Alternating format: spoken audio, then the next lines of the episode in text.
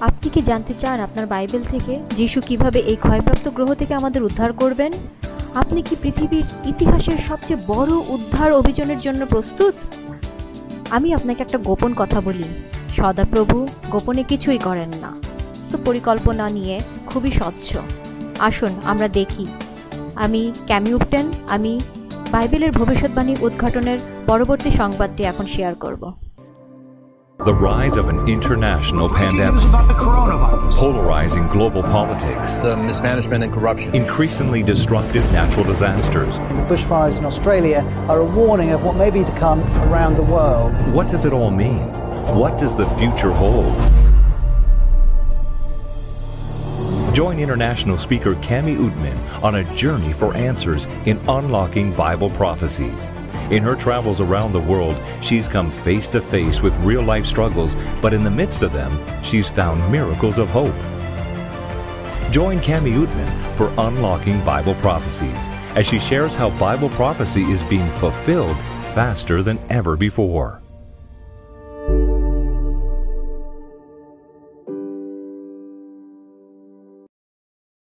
এটা কি বিস্ময়কর নয় যে আমরা ইতিমধ্যে আটটি অধ্যায়ের জন্য একসাথে আছি? এটা যদি আপনার প্রথমবার হয়, তাহলে এই লিঙ্কে ক্লিক করে আমাদের জানান। এছাড়াও আপনি AWR dot ORG slash Bible এখানে গিয়ে আপনি আমাদের আগের সকল প্রোগ্রাম দেখতে পারবেন। আরও কিছু মূল্যবান জিনিসও আছেন গত রাতে আমরা মৃত্যুর রহস্য নিয়ে গবেষণা করেছি। আমি ভালোবাসি বাইবেল কত পরিষ্কারভাবে আমাদের এটা বলে। এটা কি স্বস্তিদায়ক এবং সান্ত্বনা ছিল না যে যিশু আমাদের পঞ্চাশ বার বলেন যে মৃত্যু হচ্ছে একটা মুহূর্তের ঘুম, যতক্ষণ না তিনি পুনরুত্থানের সকালে আমাদের জাগিয়ে তোলেন? আপনি কি জানেন যে স্বর্গের সবাই এই মুহূর্তে আপনার উদ্ধারের পরিকল্পনা করছে? যে যিশু মহাবিশ্বের রাজা, এই মুহূর্তে আপনার স্বর্গীয় বাড়ি প্রস্তুত এবং ব্যক্তিগত, ব্যক্তিগতকরণ করছেন? আজ রাতে আমরা সেটাই দেখব। আমার সঙ্গে থাকুন, আপনাদের জন্য ঈশ্বরের পরিকল্পনায় আপনারা রোমাঞ্চিত হবেন। এখন আমার সাথে আফ্রিকা মহাদেশে আসুন, যেখানে আমি আসাদের সাথে দেখা করেছি। একটা অপ্রকাশিত দেশে তিনি আমাদের বিশ্বস্ত রেডিও সম্প্রচারকদের একজন এবং তার গল্প আজ রাতে আমাদের বিষয়ের সাথে পরিচয় করে দিতে সাহায্য করে, সেটা হলো উদ্ধার। আমরা প্রার্থনা করি, প্রিয় স্বর্গীয় পিতা, প্রভু ইতিহাসের সবচেয়ে সুন্দর মুহূর্ত পড়ার জন্য আজ রাতে আমাদের একত্রিত করার জন্য আপনাকে অসংখ্য ধন্যবাদ। প্রভু, আমরা আপনার ফিরে আসার জন্য অপেক্ষা করতে পারছি না, কারণ আমরা জানি এটা শীঘ্র হবে। আপনি চিহ্ন দেখিয়েছেন, আমরা বাইবেলে সতর্কবাণী শুনতে পাচ্ছি। সব কিছু ঘটছে, আমরা প্রস- প্রস্তুত থাকতে চাই প্রভু আপনার দ্বিতীয় আগমনের জন্য। আমাদের এই দ্বিতীয় আগমনের জন্য প্রস্তুত যাতে থাকতে পারি, তার জন্য আমাদের প্রস্তুত রাখুন। যিশুর নামে, আমেন। একদিন বিকেলে আসাদ অ্যাডভেন্টিস্ট ওয়ার্ল্ড রেডিও স্টেশনে তার অফিসের দরজা বন্ধ করে দেন। সে কয়েকদিনের জন্য চলে যাবে। আসাদ বাসে উঠেছিল এবং কিছু অস্বাভাবিক মনে হচ্ছিল না। অন্য দিনের মতন ছিল, শুধু সে অনেক দূরে ভ্রমণ করছিল। এবার কিছু সময়ের জন্য সে তার দেশের বাড়িতে ফিরে যাচ্ছিল। নিজের দেশে ধর্মীয় নির্যাতন সত্ত্বেও আসাদ তার লোকদের যিশুকে চেনাতে চায় এবং এই চিন্তা তাকে উৎসাহিত করে। হঠাৎ আসাদের চিন্তা বিদ্বিগ্ন হলো।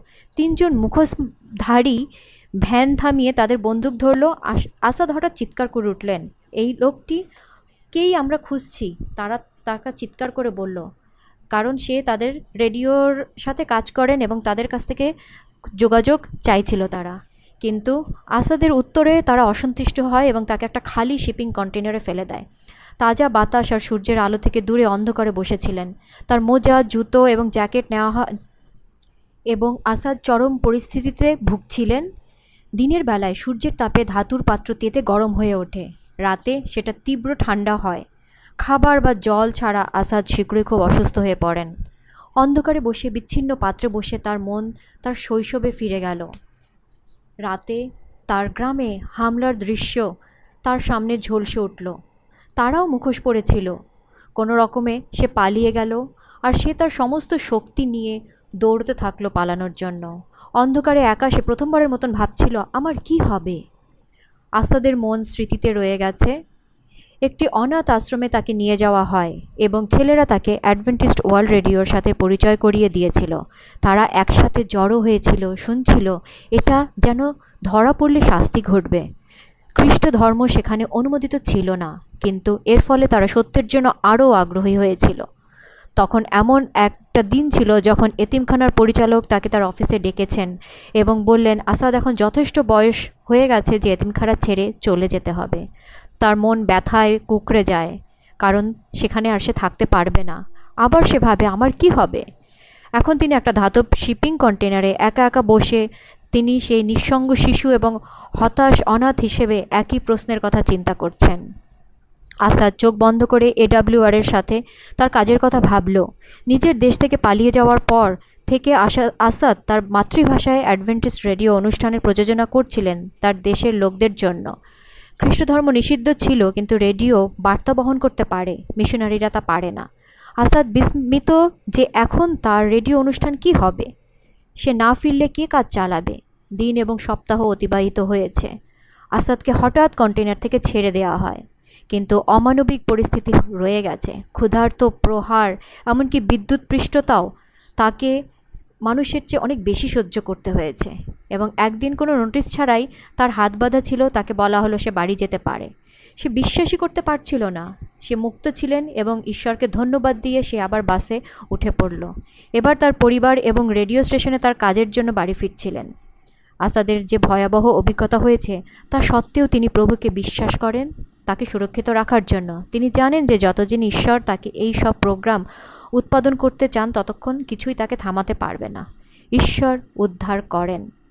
বন্ধুরা, হাজার হাজার বছর আগে সৃষ্ট এই গ্রহ থেকে আমাদের উদ্ধার করার অবিশ্বাস্য পরিকল্পনা তার আছে। কিন্তু তিনি প্রতিদিন অলৌকিক মুহূর্তের মধ্যে মানুষকে উদ্ধার করেন, যখন আমরা এই জীবনের মধ্য দিয়ে ব্যক্তিগত পথ দিয়ে হেঁটে যাই। ঠিক যেমন আসাদের অভিজ্ঞতা। আমাদের প্রভু আমাদের মৃত্যুর হাত থেকে রক্ষা করবেন। ঈশ্বরের শেষ সময়ের পরিকল্পনা তার কথায় উন্মোচিত হয়েছে এবং এটাই আমাদের আত্মবিশ্বাস যোগায় শাস্ত্রের উপর অবস্থান নেওয়ার জন্য। এটা যদি বাইবেলে থাকে, আমি এটা বিশ্বাস করি। এটা যদি বাইবেলের সাথে দ্বিমত প্রসাদ পোষণ করে, এটা আমার জন্য নয়। আপনি কি জানেন, এগারোটি নতুন নিয়মের পদের মধ্যে একটি যিশুর প্রত্যাবর্তনের কথা বলে?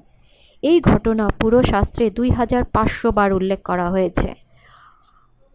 আদিপুস্তক থেকে প্রকাশিত বাক্য পর্যন্ত প্রতিটি ভবিষ্যৎবাণী পৃথিবীর ইতিহাসের চূড়ান্ত পর্যায়ে গড়ে ওঠে, যা যিশির দ্বিতীয় গামন বা আপনার ব্যক্তিগত উদ্ধার।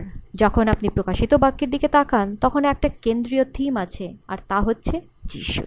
এটা ড্রাগন নয়, সাত মাথার জানোয়ারও নয়।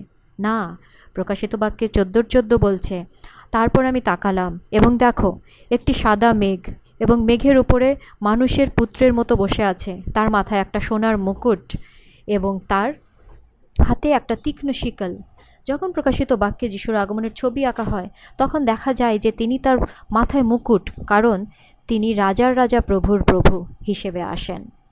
আপনি দেখবেন যে বাইবেলে যিশুর দ্বিতীয় আগমনের বর্ণনা তিনি নিঃশব্দে বা গোপনে জগতে প্রবেশ করছেন বলে না। খ্রিস্টানরা কি আশা করতে পারে যে যিশুর দ্বিতীয় আগমন বাইবেলে যা বর্ণনা করা হয়েছে, তার চেয়ে আলাদা হবে? জেরুজালেমে লোকেরা বিস্মিত, বিভ্রান্ত এবং অপ্রস্তুত ছিল। কীভাবে যিশু প্রথমবার পৃথিবীতে এসেছিলেন? নম্র, শান্ত, অকল্পনীয়ভাবে। মাত্র কয়েকজন ছিল তাকে স্বাগত জানাতে একটি শিশু যে দরিদ্র পরিবারে জন্মগ্রহণ করেছিল। দুর্ভাগ্যবশত, লোকেরা তার প্রথম আসার জন্য মসিহার দ্বিতীয় আগমনের ভবিষ্যৎবাণী প্রয়োগ করেছিল। তারা উল্টোটা আশা করেছিল। তারা আশা করেছিল একজন বিজয়ী রোমকে উত্থাত উৎখাত করবে, কারণ তাদের শাসনের অধীনে দমন করা হচ্ছিল। জিহুদেরা ভেবেছিল একজন রাজা এসে শাসক শক্তি হিসেবে পুনর্প্রতিষ্ঠিত করবে তাদের এবং রোমের শ্রেণীবিন্যাস উল্টে দেবে। ইতিহাসের পুনরাবৃত্তি করার একটা উপায় আছে, বন্ধুরা। অনেক খ্রিস্টান আজ আশা করেন যে যিশু দ্বিতীয় আগমন বাইবেলের বর্ণনার চেয়ে আলাদা হবে। যিশু তার দ্বিতীয় আগমনের সুনির্দিষ্ট নিদর্শন, প্রকৃতির বিবরণ আমাদের দিয়েছেন যাতে আমরা তাকে যে প্রতারকের থেকে আলাদাভাবে দেখতে পারি। তিনি তার মাথায় সোনার মুকুট নিয়ে আসেন। বাইবেলে সবসময় খ্রিস্টের ক্ষমতা ও গৌরবের আবির্ভাবের চিত্র তুলে ধরা হয়েছে। যখন আপনি প্রকাশিত বাক্যের দিকে তাকান, তখন তাকে স্বর্গীয় মহিমায় আগমন হিসেবে দেখানো হয়। আসুন দেখি আমরা প্রকাশিত বাক্যের উনিশের এগারো। এখন আমি দেখলাম স্বর্গ খোলা, আর দেখো একটা সাদা ঘোড়া। আর যিনি তার ওপর বসেছিলেন, তাকে বলা হয় বিশ্বস্ত এবং সত্য এবং সৎভাবে তিনি বিচার করেন এবং যুদ্ধ করেন। পদ চোদ্দ, এবং স্বর্গের সৈন্যরা সূক্ষ্ম, সাদা এবং পরিষ্কার পোশাক পরে। অনুসরণ করে যিনি সাদা ঘোড়ায় তাঁকে। বাইবেলের ছবি যিশু প্রতীকীভাবে সাদা ঘোড়ায় কেন আসছেন? একটা সাদা ঘোড়া পবিত্রতা এবং বিজয়ের প্রতীক। যখন যিশু তার মাথায় সোনার মুকুট নিয়ে আসেন একটি সাদা ঘোড়ায় চড়ে, তখন তাকে একজন বিজয়ী সেনাপতি হিসেবে চিত্রিত করা হয়। তিনি অশুভ শক্তি সকল শক্তিতে পরাজিত করতে আসেন। যিশু বিজয়ী ও মহামান্বিতভাবে ফিরে আসেন। প্রকাশিত বাক্য এগারোর পনেরো। জগতের রাজ্য আমাদের প্রভু এবং তার খ্রিস্টের রাজ্যে পরিণত হয়েছে এবং তিনি চিরকাল রাজত্ব করবেন। যিশু এলে মহা বিতর্কের অবসান ঘটবে। পাপ এবং পাপি আর থাকবে না। যিশু আসা তা কোনো রহস্যময় ঘটনা নয়। তিনি সমগ্র মহাবিশ্বের উপর রাজত্ব করতে পারেন। তিনি চিরকালের জন্য মুক্তিপ্রাপ্তদের দ্বারা পূজা এবং প্রশংসা পেতে পারেন। দ্বিতীয় আগমন সম্পর্কে অনেক দুটি গুরুত্বপূর্ণ প্রশ্ন আছে। এক নাম্বার, যিশু কীভাবে দ্বিতীয়বার ফিরে আসবেন? দ্বিতীয়টা, আমি কীভাবে আন, জানব যে সে এলে আমি প্রস্তুত হব? বাইবেল উভয় প্রশ্নের খুব স্পষ্ট উত্তর দেয়। ঈশ্বরের শেষ সময়ের পরিকল্পনা তার কথায় প্রকাশিত হয়েছে। যিশু তার প্রত্যাবর্তনের আগে একটা প্রতারণা স্পষ্টভাবে বর্ণনা করেছেন। লুক সতেরোর তুই তেইশে, আর তারা তোমাকে বলবে, এদিকে তাকাও অথবা ওখানে তাকাও। অনুসরণ করো না তাদের। অন্য কথায়, যদি কেউ বলে, হেই, যিশু এই মুহূর্তে টোকিও বা নিউ ইয়র্কে বা কোনো ধর্মীয় গোষ্ঠীর সাথে কোনো গোপন মন্দিরে কক্ষে গোপনে সাক্ষাৎ করছেন, অথবা এই মুহূর্তে তিনি মরুভূমিতে আর পৃথিবীতে যে কোনো স্থানে অনুসারীদের জড়ো করছেন, আমরা জানতে পারি এটা একটা প্রতারক এবং এই দাপিগুলো মিথ্যে। তাদের পেছনে দৌড়বেন না। লুক সতেরোর চব্বিশ। কারণ স্বর্গের নিচে যে বিদ্যুৎ ঝলকানি হয়, স্বর্গের নিচে অন্য অংশে জলজল করে। মনুষ্যপুত্র তার দিনে সেই রকম থাকবেন। খ্রিস্ট হঠাৎ হলিউডের কোনো টকশোতে হাজির হবেন না, অথবা প্যারিসের রাস্তায় একজন অলৌকিক কর্মী হিসেবে থাকবেন না। আমাদের যিশু পৃথিবীর কোনো প্রধান রাস্তায় হাঁটবেন না, আমাদের যিশু তার হাত ধরে গর্ব করে বলবেন না, আমি সেই ত্রাণকর্তা, সে বিদ্যুতের মতো আসছে যা আলো জ্বালায় এবং পুরো আকাশ জল জল করে। খ্রিস্ট ওপর থেকে নেমে আসছেন। তিনি নিচ থেকে উঠবেন না। মনে আছে গত রাতে আমি আপনাকে গল্পটা বলেছি। নিক কীভাবে সতর্ক করেছেন যে দেবী শীঘ্রই নিচ থেকে উঠে আসবেন। আপনি যদি গল্পটা মিস করেন, আমাদের আর্কাইভ উপাস্থানাতে গিয়ে কবরের সেই বিষয়টা দেখতে পাবেন। আপনি এটা মিস করবেন না। এরকম একটা গুরুত্বপূর্ণ অসঙ্গতি। এজন্য ঈশ্বর, যিশু আমাদের বিস্তারিত জানিয়েছেন যেন তিনি গৌরবের মেঘে আসছেন, যাতে আমরা পৃথিবী থেকে আসা কোনো দেবীকে না খুঁজি। এটা সত্যি কি জরুরি? যদি আমি শুধু যিশুকে ভালোবাসি, তাই কি যথেষ্ট নয়? শয়তান মানুষকে ধোকা দেওয়ার চেষ্টা করে এবং অনেকে প্রতারিত হয়। তাকে মহান প্রতারক বলা হয়। সে সত্যকে নকল করে লক্ষ লক্ষকে বিভ্রান্ত করে। আমাদের প্রভু যিশুর দ্বিতীয় আগমনের সঙ্গে কিছু সুস্পষ্ট তথ্য আপনাদের সাথে শেয়ার করছি। খ্রিস্টের আগমন এক এটি হবে আক্ষরিক ঘটনা, প্রেরিত একের এগারো। এই একই যিশু যাকে তোমার কাছ থেকে স্বর্গে নিয়ে যাওয়া হয়েছে, সেভাবেই আসবে, যেমনটা তুমি তাকে স্বর্গে যেতে দেখেছ। যিশু আরোহণ করেন, মাধ্যাকর্ষণ শক্তি তাকে ধরে রাখতে পারে না। শিষ্যেরা যখন আশ্চর্য হয়ে যিশুর দিকে তাকিয়ে আছেন, তখন তিনি উপরে উঠে গেলেন। তারা তাকে যেতে দেখেছেন, তারা তাকে ফিরে আসতে দেখবেন। সত্যিকারের খ্রিস্ট উপরে উঠেছেন এবং সত্যিকারের খ্রিস্ট নেমে আসবেন। এই যিশু যিনি অসুস্থদের সুস্থ করে তুলেছিলেন, তিনি পাঁচ হাজার লোককে খাইয়েছেন, মৃতদের তুলেছেন, আবার আসবেন। আমি ভালোবাসি কীভাবে বাইবেলে বলা হয়েছে যে যিশুর আগমন একটা দৃশ্যমান ঘটনা হবে, কারণ আমি তা দেখার জন্য অপেক্ষা করতে পারছি না, প্রকাশিত বাক্যের একের স্বাদ বলে। দেখো, তিনি মেঘ নিয়ে আসছেন আর প্রত্যেক চোখই তাকে দেখতে পাবে। আপনি কি দেখতে পাচ্ছেন না? প্রতিটা চোখ। এই লেখাটি জোর দেয় কীভাবে যিশু গোপনে আসবেন না? বিশেষ করে নির্বাচিত কয়েকজনের কাছে। দেখো, তিনি মেঘ নিয়ে আসছেন আর প্রত্যেক চোখ তাকে দেখতে পাবে। এই ঘটনাটি আক্ষরিক এবং দৃশ্যমান। খ্রিস্টের আগমন একটি শ্রবণযোগ্য অনুষ্ঠান হবে। প্রথম থিসলনীয় চারের ষোলো। কারণ প্রভু স্বয়ং আনন্দধ্বনি সহ, প্রধান দূতের রব সহ এবং ঈশ্বরের তরিবাদ সহ স্বর্গ হইতে নামিয়ে আসবেন। আর যারা খ্রিস্টে মরিয়াছে, তারা প্রথম উঠবে। আপনি কি কল্পনা করতে পারেন? ঈশ্বরের কণ্ঠস্বর শুনতে পাচ্ছি, তুরিবাদদের জানানো হচ্ছে তার আগমন। এটা কোনো চুপচাপ গোপন ব্যাপার নয়। তিনি গোপনে আসছেন না। ঈশ্বরের এই চমৎকার চিৎকার খ্রিস্টের মধ্যে যারা মারা গেছে, তাদের সবাইকে জাগিয়ে তুলবে। তার কণ্ঠস্বর তাদের কবরের ছিদ্র করবে এবং তারা তাদের বিজয়ী রাজার কাছে জেগে উঠবে। তাদের উদ্ধার করতে এসেছেন। তার সিঙ্গার সাথে প্রধান দূতের কণ্ঠস্বর শুনবে। মৃত্যুর ওপর বিজয় এবং খ্রিস্টের মৃতরা প্রথমে উঠবে।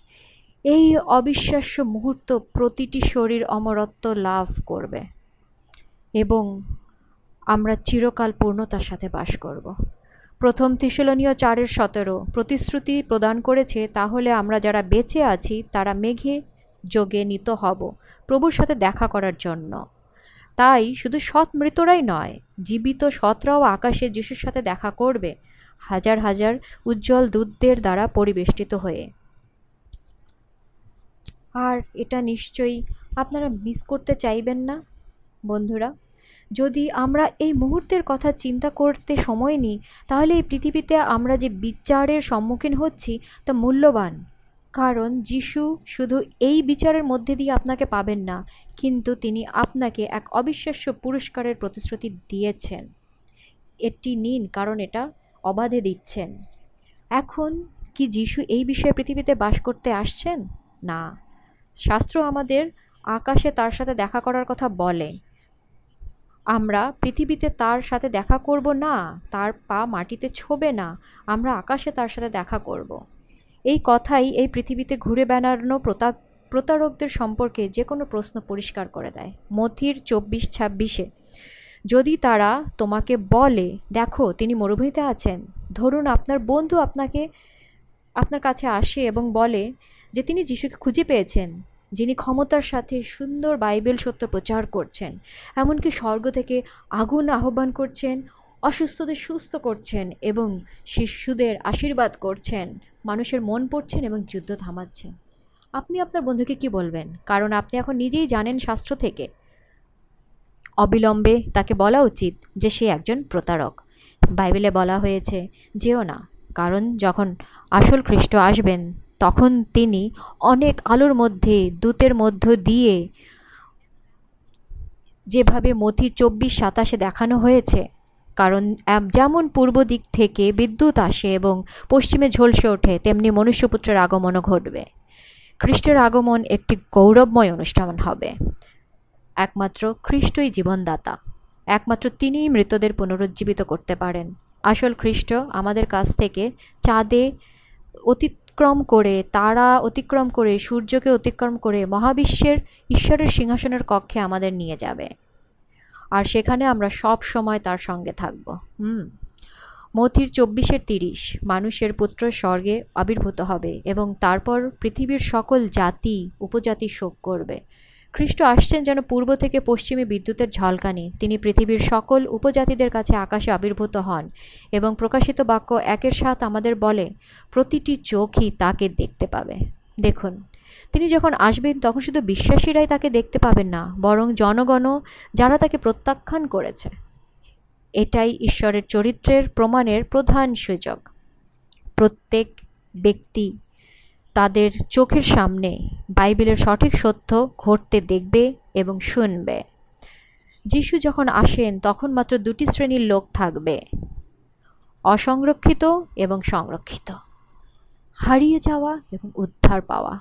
খ্রিস্ট আবার আসার পর আর কোনো সুযোগ থাকবে না। এটা পৃথিবীর ইতিহাসের চূড়ান্ত পর্যায়ে।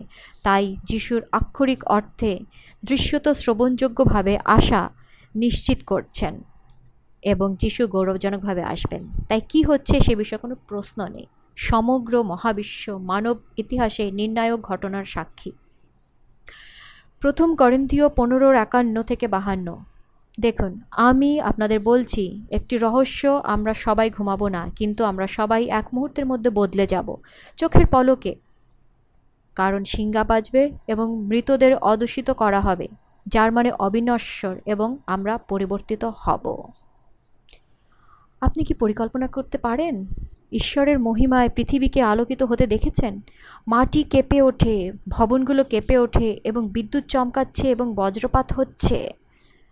দশ হাজার গুণ, দশ হাজার স্বর্গদূতেরা কবরের দিকে এগিয়ে যায় যখন সৎ বিশ্বাসীরা পৃথিবী থেকে জেগে ওঠে। এটা আবার আমাদের বলে, মৃতরা তাদের কবরে আছে, ইতিমধ্যে স্বর্গে নয়। আমাদের শরীরে আর কোনো অভিশাপ নেই, আর কোনো বধির কান নেই, কোনো অন্ধ চোখ নেই, কোনো আথরাইটিস অঙ্গ নেই, আর কোনো রোগী, রোগ শরীরে নেই। বিশ্বাস হিসেবে আমরা খ্রিস্টের চোখের দিকে তাকিয়ে আছি। তো আপনি কি সেই মুহূর্ত কল্পনা করতে পারেন, যখন আপনার চোখ প্রথমবারের মতো তার সাথে মিলিত হয়? আশা করি আমি চোখের জল দাগ দেখতে পাবো। এটা আকাশের সবচেয়ে চমৎকার ঘটনা। সঙ্গে সঙ্গে, আমাদের মৃতদেহ, যা রোগ মৃত্যুর অধীন হয়, অমরত্ব পায়। সাথে সাথে আমরা রূপান্তরিত হয়ে যাই। নতুন জীবন আমাদের প্রতিটি কোষের মধ্যে দিয়ে স্পন্দনশীল। আমরা স্বাস্থ্য এবং আনন্দের বিকিরণ করি। খ্রিস্ট যখন মহিমায় আরোহণ করছেন, তখন আমরা তার প্রশংসা গাইতে থাকি যখন আমাদের শরীর রোগ থেকে পরিবর্তিত হয় এবং নিখুঁত হয়ে যায়। প্রকাশিত বাক্যের পনেরোর তিন, মহান ও বিস্ময়কর আপনার কাজ, প্রভু সর্বশক্তিমান ঈশ্বর, সাধুদের রাজা, পরিশেষে, রাজা সবসময় তার প্রাপ্য প্রশংসা পান।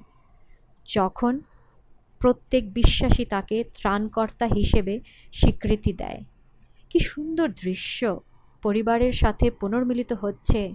আমাদের প্রিয়জনদের আলিঙ্গন করছেন। এটা যুগের একটা সেরা নাটক। জিসাইও পঁচিশের নয় বলে, দেখো, এটা আমাদের ঈশ্বর। আমরা তার জন্য অপেক্ষা করেছি এবং তিনি আমাদের রক্ষা করবেন। তিনি প্রভু, আমরা তার জন্য অপেক্ষা করেছি। আমরা তার মুক্তিতে আনন্দিত আনন্দিত হব।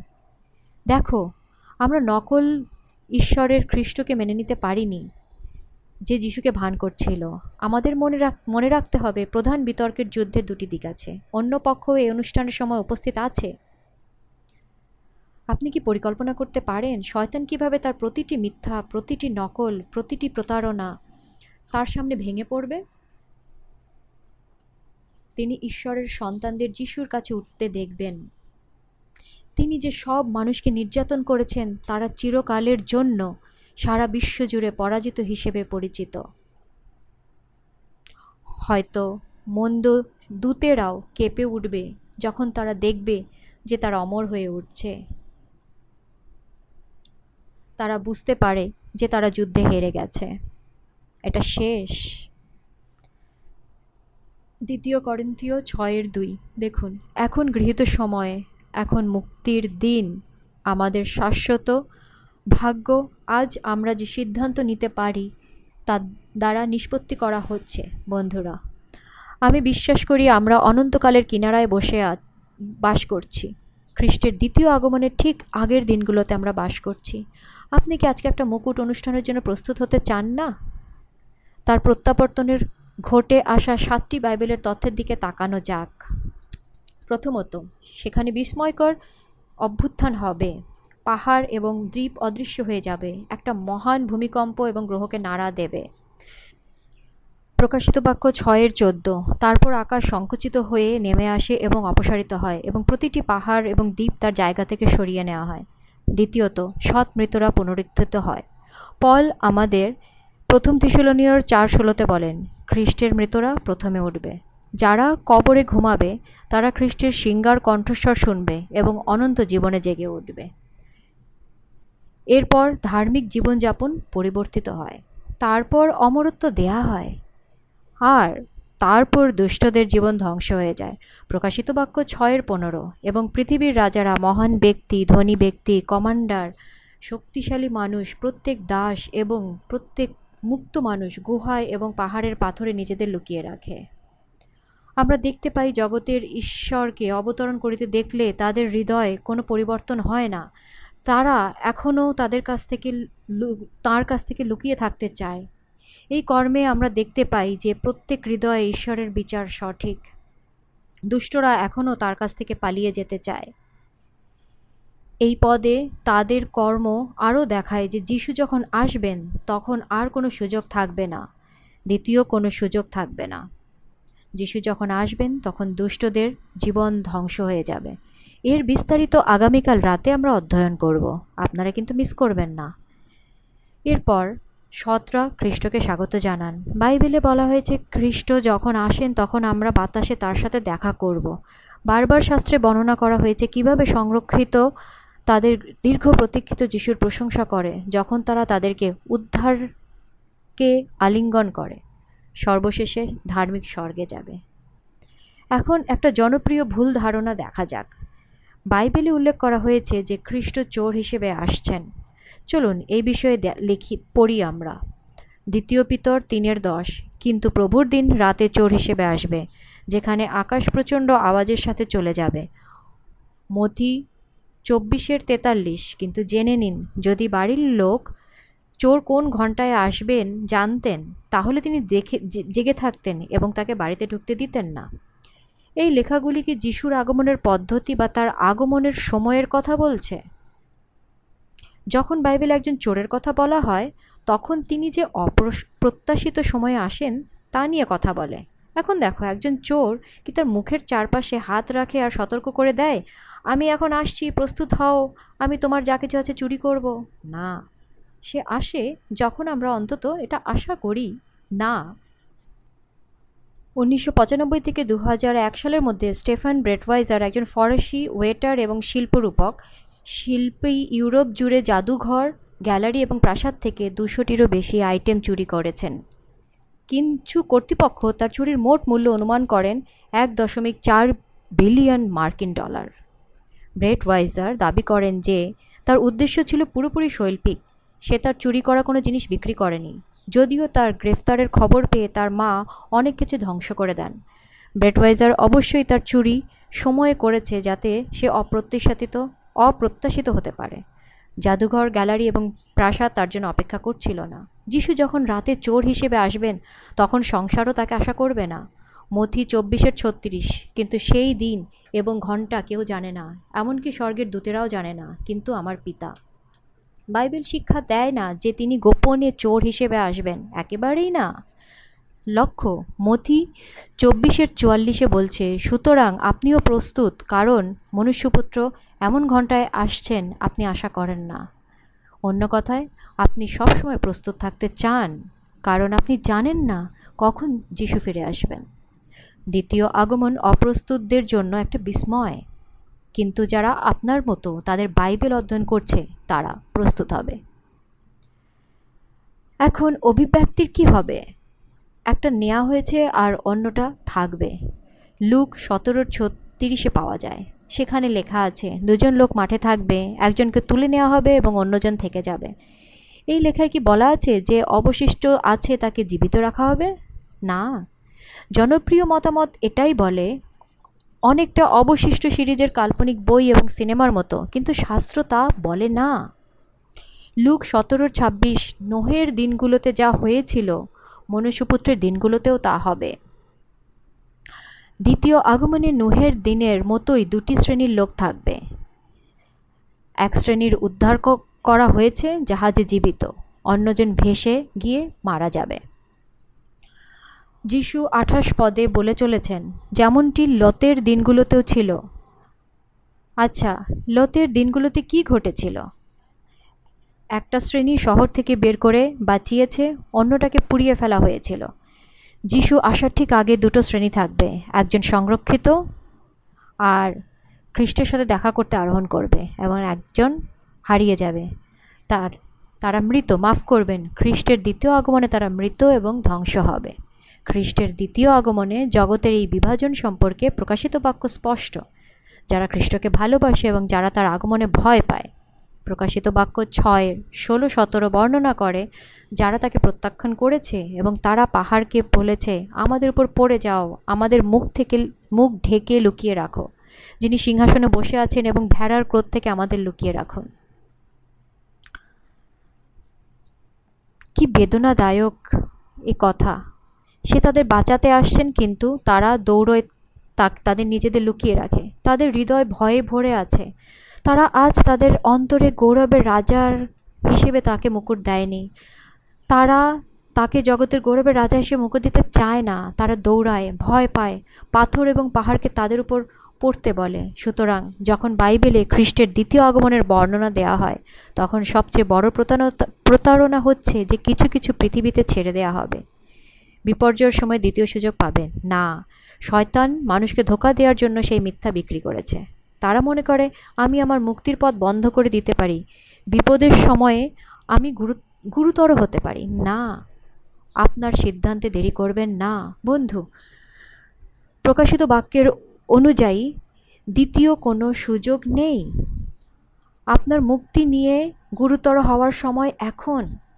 ঠিক যেমন নোহের দিনে স্বর্গদূত সিন্ধুকের দরজা বন্ধ করে দিলেন এবং বৃষ্টি পড়তে শুরু করল। সেই মুহূর্ত থেকে কেউ জাহাজের ভেতরে ঢুকতে পারল না।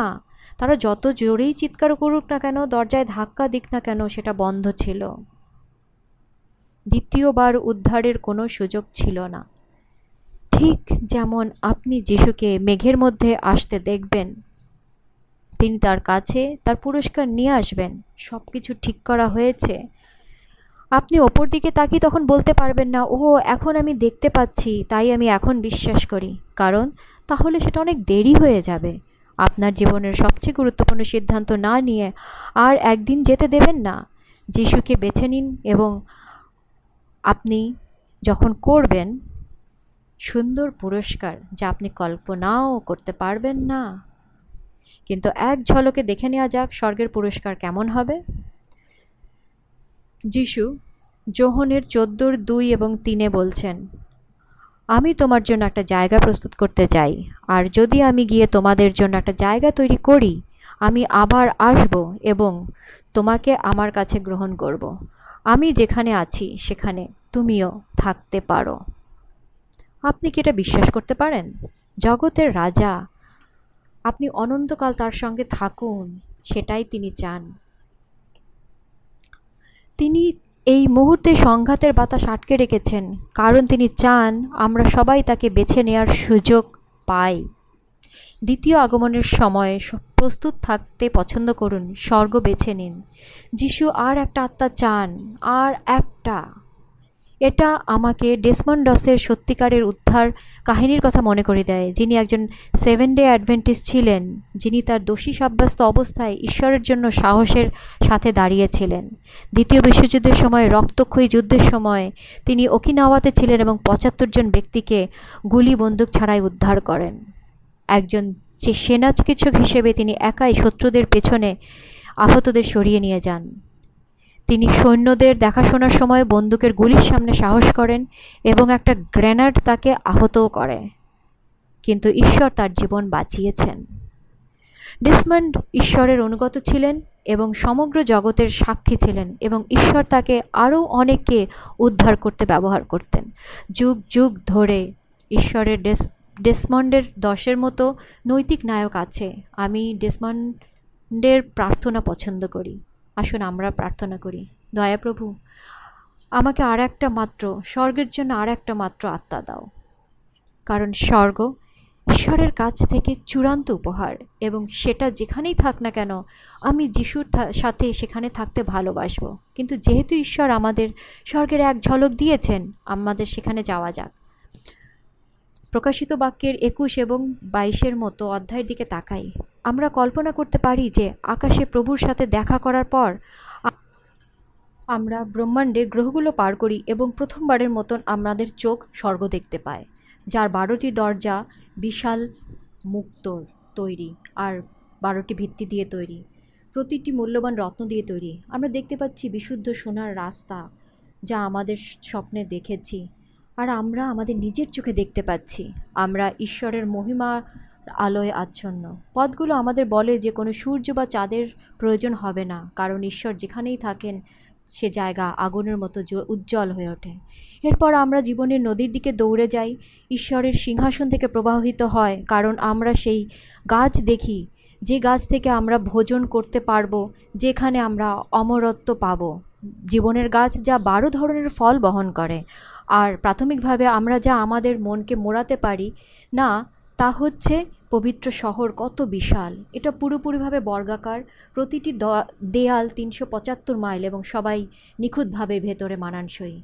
ঈশ্বর প্রতিটি বিবরণ এত সুন্দরভাবে প্রস্তুত করেছেন, ঠিক যেমন আমাদের নতুন শরীর, আমাদের অমর, নিখুঁত মাংস এবং হাড়ের শরীরে এত সুন্দর, ঠিক যেন আমাদের স্রষ্টা, আমাদের প্রভু, আমাদের রাজা যিশু।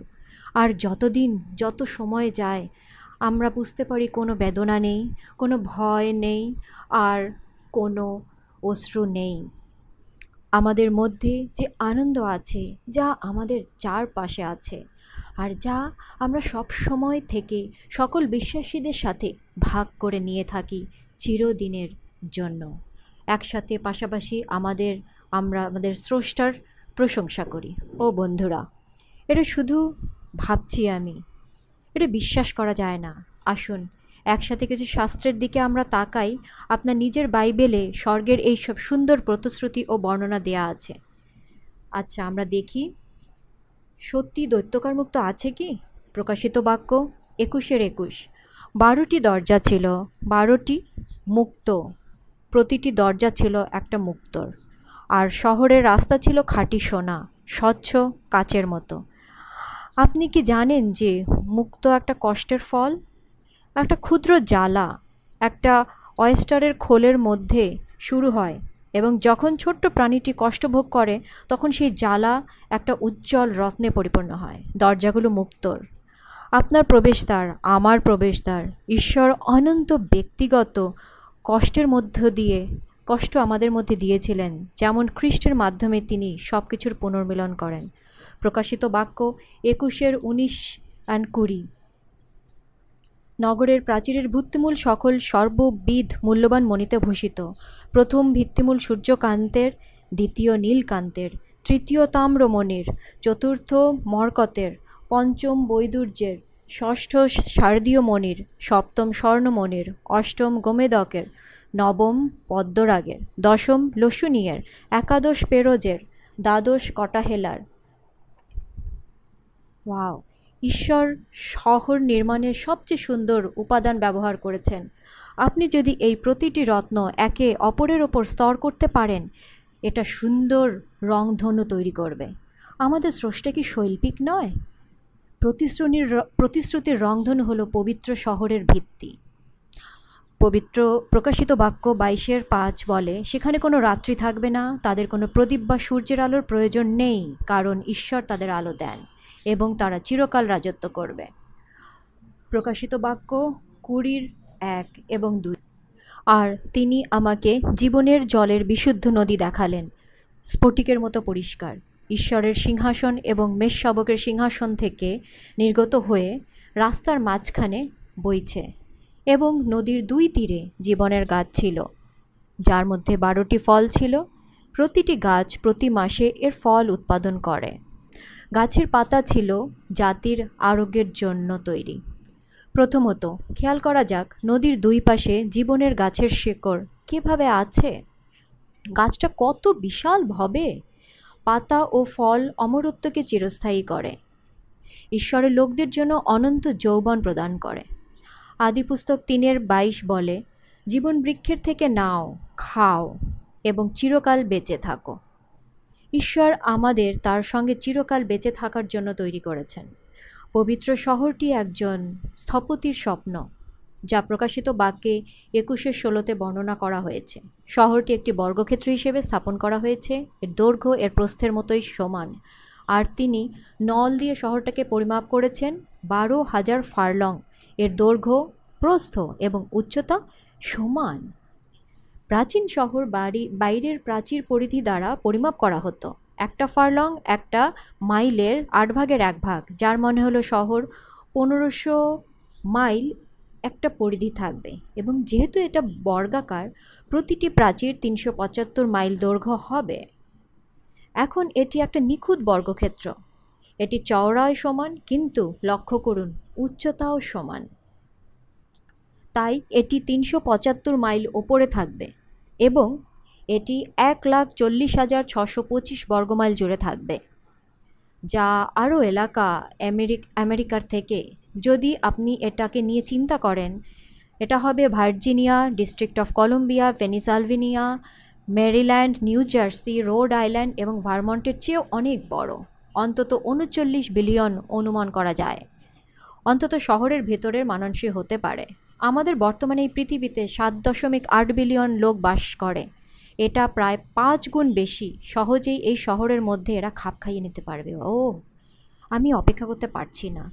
প্রথম করন্তীয় পনেরো তিপ্পান্নতে বলছে, ক্ষয়নীয়কে অক্ষয়তা প্রদান করতে হবে এবং মর্তকে অপর, অমরতা পরিধান করতে হবে। প্রকাশিত বাক্য একুশের চার। আর ঈশ্বর তাদের চোখের প্রতিটি অশ্রু মুছে ফেলবেন। সেখানে আর কোনো মৃত্যু থাকবে না, দুঃখ থাকবে না, কাঁদ- কাঁদবে না কেউ। বেদনা থাকবে না, কারণ আগের জিনিসগুলো শেষ হয়ে যাবে। জিসাইও চল্লিশের একত্রিশ, কিন্তু যারা প্রভুর জন্য অপেক্ষা করে, তারা তাদের শক্তি পুনর্নবীকরণ করবে। তারা উপরে উঠবে ইগলের মতো ডানা দিয়ে তার দৌড়বে এবং ক্লান্ত হবে না, তারা হাঁটবে, বেহুশ হবে না।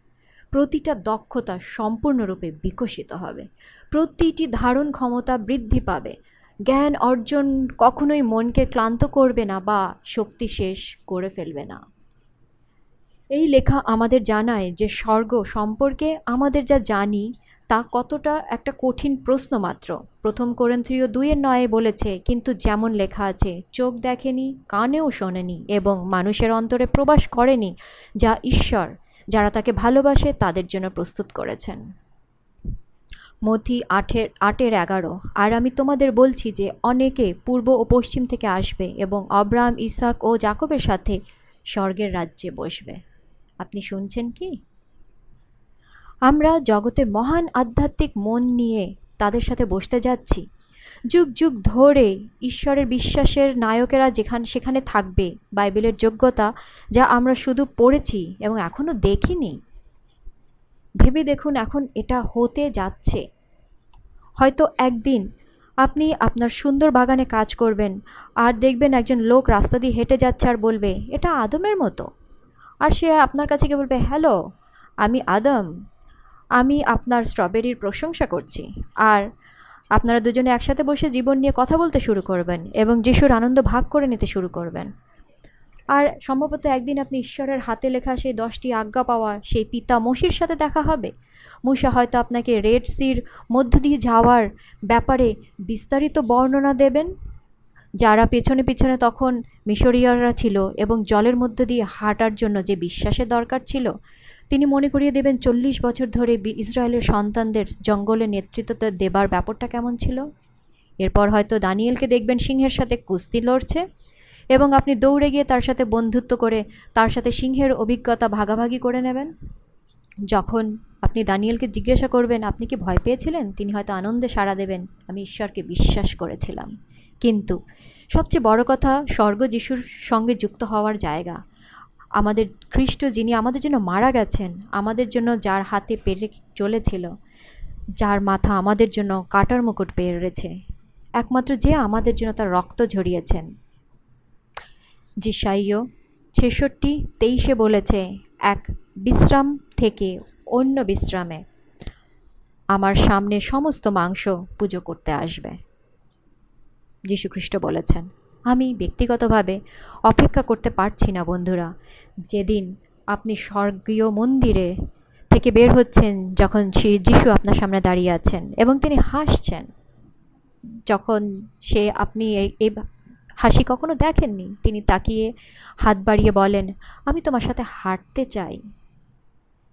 আপনি শস্যের ক্ষেতের মধ্যে দিয়ে হেঁটে যাচ্ছেন এবং যিশু হাত বাড়িয়ে সেই শস্যের কিছু অংশ ভেঙে বলেন নাও এর স্বাদ নাও। একসাথে আপনারা পাহাড়ের ওপর দিয়ে হেঁটে যাচ্ছেন, আর সে বলে, এই ফুলগুলো দেখো, কত সুন্দর না? মহাবিশ্বে তা এদের মতন আর কোনো ফুল নেই। বেগুনি, গোলাপি, লাল, নীলের মতো এদের দিকে তাকাও, আর এরকম কোনো মাঠ নেই। আমি এই ফুলের তোড়াটা বানিয়েছি শুধুমাত্র তোমার জন্য এই পুরো পাহাড়ের ছবি এঁকেছি। আর হঠাৎ আপনি দূতের একসাথে গাওয়া গান শুনতে পাবেন। যিশু বলছেন, তারা তোমার জন্য গাইছে। তুমি আমার কাছে অনেক মূল্যবান, সবচেয়ে মূল্যবান এবং আমি যন্ত্রণা, বেদনা, কষ্ট এবং ক্রুশের অন্ধকারের মধ্য দিয়ে যাব। গেছি শুধুমাত্র তোমাকে বাঁচাতে। তিনি আপনার কাঁধে হাত রেখে বলেন, সারা জগতে তোমার মতো আর কেউ নেই। আমি তোমাদের প্রত্যেককে বিশেষভাবে বানিয়েছি। আপনি বিরল। আপনি মূল্যবান সম্পত্তি। কারণ, যিশু বলেন, আমি যদি তোমাকে হারাই, তাহলে আমি কখনোই তোমাকে প্রতিস্থাপন করতে পারব না।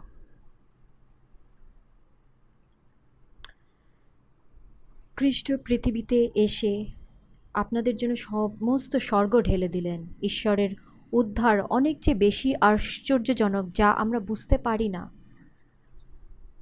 আপনার জন্য তার পরিকল্পনা অকল্পনীয়। খ্রিস্টের আগমনের জন্য আপনাকে প্রস্তুত হওয়া থেকে কিছু যদি আপনাকে বিরত রাখছে, এমন কিছু কি আছে? এই মুহূর্তে যিশু স্বর্গে তার সঙ্গে আপনার থাকার জন্য জায়গা প্রস্তুত করছেন। তিনি আপনার সাথে অনন্তকাল কাটাতে চান। চিরকাল তার সঙ্গে থাকার ইচ্ছা আছে কি আপনার? আপনি কি তার জীবন তাকে আত্মসমর্পণ করতে চান এবং আপনার জীবনের জন্য তার চমৎকার পরিকল্পনা অনুসরণ করতে চান? বন্ধুরা, আসুন প্রার্থনা করি। স্বর্গীয় পিতা আমি আজ রাতে আপনার কাছে একটা জিনিস চাই। শুধু চাই অনন্তকাল আপনার স্বর্গীয় বাড়িতে আপনার সাথে থাকতে এবং আপনার ধার্মা, ধার্মিকতায় বিস্মিত হতে। প্রভু, আপনি তাদের হৃদয় জানেন যারা এই মুহূর্তে শুনছে এবং স্বর্গে আপনার সাথে থাকতে চায়। আপনার প্রতিদিন এমন সিদ্ধান্ত নিতে আমাদের সাহায্য করুন, যা আপনার কাছে আমাদের নিয়ে যায়। যিশুর মূল্যবান শক্তিশালী নামে। আমেন। বন্ধু, আমি আপনাকে আমন্ত্রণ জানাচ্ছি চ্যাটে আপনাদের মন্তব্য লিখতে, অনলাইন বাইবেল প্রশিক্ষকদের কাছে প্রশ্ন জানাতে নিচে ক্লিক লিঙ্কে ক্লিক করুন। আপনি কি জেনে সান্ত্বনা পাবেন যে তিনি শীঘ্রই আসছেন? তার সন্তান হিসেবে আপনাকে উদ্ধার করতে বাড়িতে নিয়ে যেতে। আপনি যদি তার সন্তানদের একজন হওয়ার সিদ্ধান্ত নিতে চান অথবা তার প্রতি আপনার অঙ্গীকার পুনর্নবীকরণ করতে চান, তাহলে নিচের ক্লিক, নিচের লিঙ্কে ক্লিক করুন। ঈশ্বর আপনার মঙ্গল করুন। আমি আপনাদের সাথে আগামীকালের বিষয়টি শেয়ার করার অপেক্ষায় আছি। তার নাম নির্যাতন নির্জনতা। আপনারা ভবিষ্যৎবাণী উদ্ঘাটনের আমাদের সাথে থাকার জন্য শুভরাত্রি।